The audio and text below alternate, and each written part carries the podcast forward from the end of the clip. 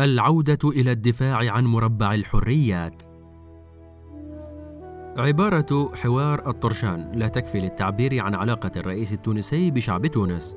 المقارنة بينه وبين الرئيس المرزوقي في مجال الإصغاء إلى الصوت الشعبي وصوت النخب وصوت الجوار الجغرافي والسياسي تدخل تحت باب الحرام السياسي وفيها إهانة للمرزوقي والمقارنة مع الباجي قائد السبسي فيها ظلم فادح للمرحوم فقد كان رجل حوار يخرج منه غالبا رابحا. لكنه كان يستمع إلى شركائه في البلد ويصل معهم إلى توافقات سمحت بحياة سياسية مفتوحة على المستقبل. بينما نتابع خطاب سعيد وحركاته ونستطلع نواياه فنجد أننا ذاهبون معه إلى كارثة سياسية عنوانها تدمير مناخ الحريات ولن يمكن لنا الخروج منها بسهولة مهما قصرت مدتها. لكن سيظل هناك سؤال كبير لماذا تنحصر تعبيرات الرفض حتى الآن في فئة محددة من النخبة السياسية؟ ونشاهد رغم تعسف الرئيس من يأتيه طائعا يبرر له أو يتظاهر بالحياد فلا يهتم بمصير البلد. إغلاق الفضاء العام بالتدريج. بعد التلاعب بالأرقام الكاشفة لوباء الكوفيد قبل الخامس والعشرين من تموز يوليو تجميع أرقام الإصابات الأسبوعية على أنها أرقام إصابات يومية. للإيهام بتقاعس حكومة المشيشي اختفت الإحصائيات حتى أوشك الناس أن ينسوا الوباء بما في ذلك احتفالات ليلة رأس السنة الميلادية التي تمتلئ فيها النزل. وفجأة وقبل الاحتفال بذكرى الثورة يوم الرابع عشر من قبل المعارضين عادت اللجنة العلمية تهدد الناس بتفشي الوباء وتقدم للرئيس ذريعة لإغلاق المدن وعزل العاصمة. في نفس الوقت لم ترى اللجنة ضرورة لإغلاق المدارس حيث أغلب الشباب يرفض التلقيح. بما يكشف أن قرارها مملى عليها ولا علاقة له بالعلم ولا بإجراءات التوقي والمكافحة. الرجل يضيق ذرعا بأصوات المعارضة ويناور لإغلاق الفضاء العام في وجه كل تعبير احتجاجي على سياساته وقراراته التي يصدرها دوما بصوت مهدد ومتوعد. لقد شرع في عمليات الاعتقال خارج القانون وقد بدأ بالقيادي النهضوي نور الدين البحيري. وهاجمت شرطته الاثنين الحادي عشر كانون الثاني يناير منزل ناشط من حزب الحراك بينما لا يزال بعض النواب يقبعون في السجون ونظن يقينا أنهم لن يكونوا وحيدين في الأيام القادمة. كل حركاته تترادف من أجل منع كل صوت معارض ومسرحية عدم المساس بباب الحقوق والحريات في الدستور المعلق انكشفت عن خديعة سمجة.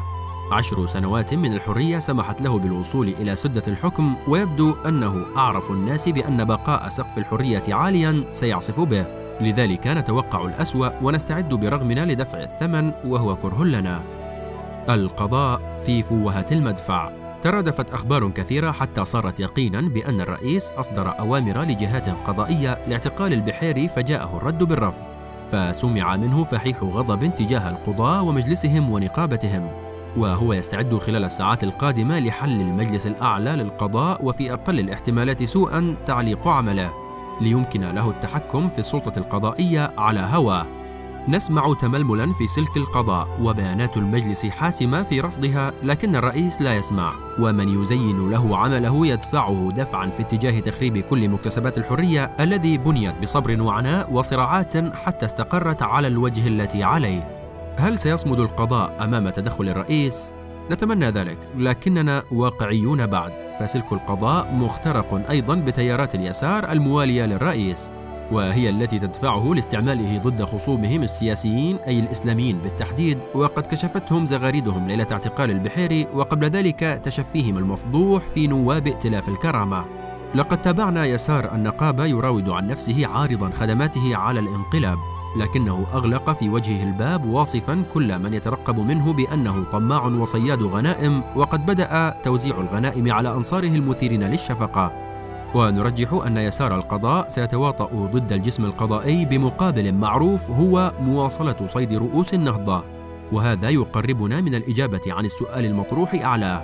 لماذا يجد عدو الحرية أنصارا بعد رغم الخطر الجاثم والهاجم على البلد؟ إنها معركة حرية. إغلاق الفضاء العام هواية الرئيس من أجل غاية لم تعد تخفى على أحد وهي تمرير تعديل جذري للنظام السياسي. لم يخفها على أحد هذا صحيح وثابت لكن لا أحد أخذه على محمل الجد. بينما يظهر أنصاره الباقون معه منكشفين في معركتهم الموازية لمشروعه وهي معركتهم الأزلية استعمال أدوات الدولة لخوض حرب الاستئصال السياسي.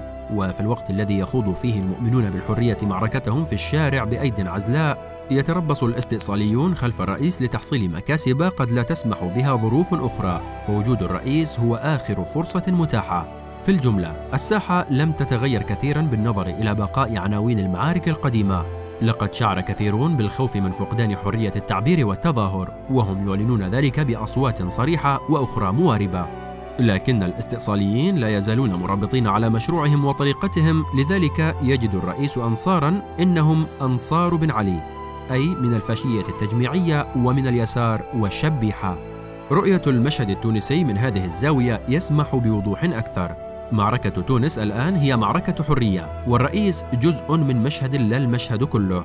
وإذا كان يملك أن يتحرك بسند أمني وعسكري فإن ذلك لا ينفي بل يؤكد أنه معاد للحرية.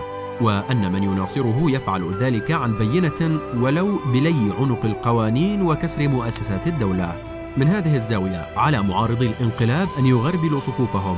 فكثير مما رأينا حول مواطنون ضد الانقلاب لم نراه نصيرا حقيقيا للحرية وإنما يتبع الحراك على حرف.